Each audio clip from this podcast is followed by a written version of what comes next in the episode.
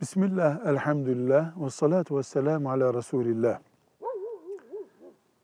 Bir Müslümanın resmini, fotoğrafını izinsiz cep telefonuyla çekmenin hükmü nedir?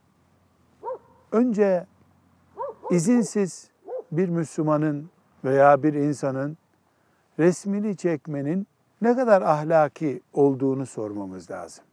Bir insanın fotoğrafının çekilmesi için izninin alınması gerekir. Bu ne kadar insani, medeni, ahlakidir ki o insanın fotoğrafının çekilmesi caiz olsun.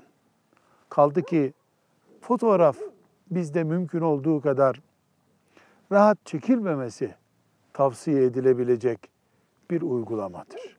Velhamdülillahi Rabbil Alemin.